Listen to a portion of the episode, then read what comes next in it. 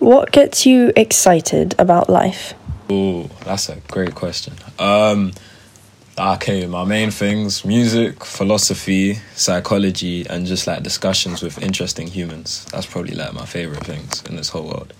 Personally, I find uh, pancakes pretty fucking exciting. Um, I like that. I like to look at the clouds. I like to watch the sunrises and sunsets. I'm a pretty cheesy person. Fair enough. No, I think it's good when it's like everyday things which get you excited rather than, I don't know. Yeah, I don't really like setting, you know, massive things to look forward to. I just like finding little things every day that make me laugh or smile, stuff like that. Very cool. I feel like this is going to sound really cheesy, but I'm going to say it anyways because it's true. I'm really excited about the prospect of change. I don't have this kind of fantasy where I think that I'm going to be the one to change the world or make this huge difference. I don't think that, but I do believe in a ripple effect. I do believe that every action has a consequence, and I see a lot of the injustices that my people go through, and I do want to make an impact, even if it's just educating the people in my life. I think um, I'm finishing IB very soon, and honestly, I can't wait to go to uni.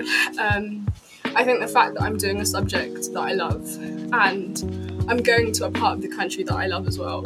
So I feel like um, I'm, I'm kind of in this liminal period before I get to my zone and I find, you know, the place I want to be. What would you do differently if no one would judge you?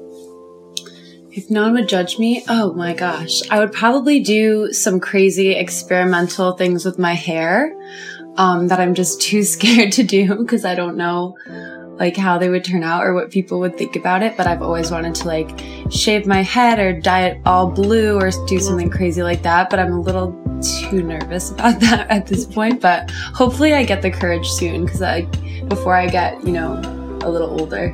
I think I would definitely have uh, more tattoos in more visible places. I feel like maybe like uh, hand tattoos or neck tattoos or something like that. I'll build up to that eventually, but for now we're gonna keep it hidden by clothes. Um, and I feel like I'll probably dress a little bit differently, maybe a little bit more. Uh, uh, what's the word like androgynous? You know.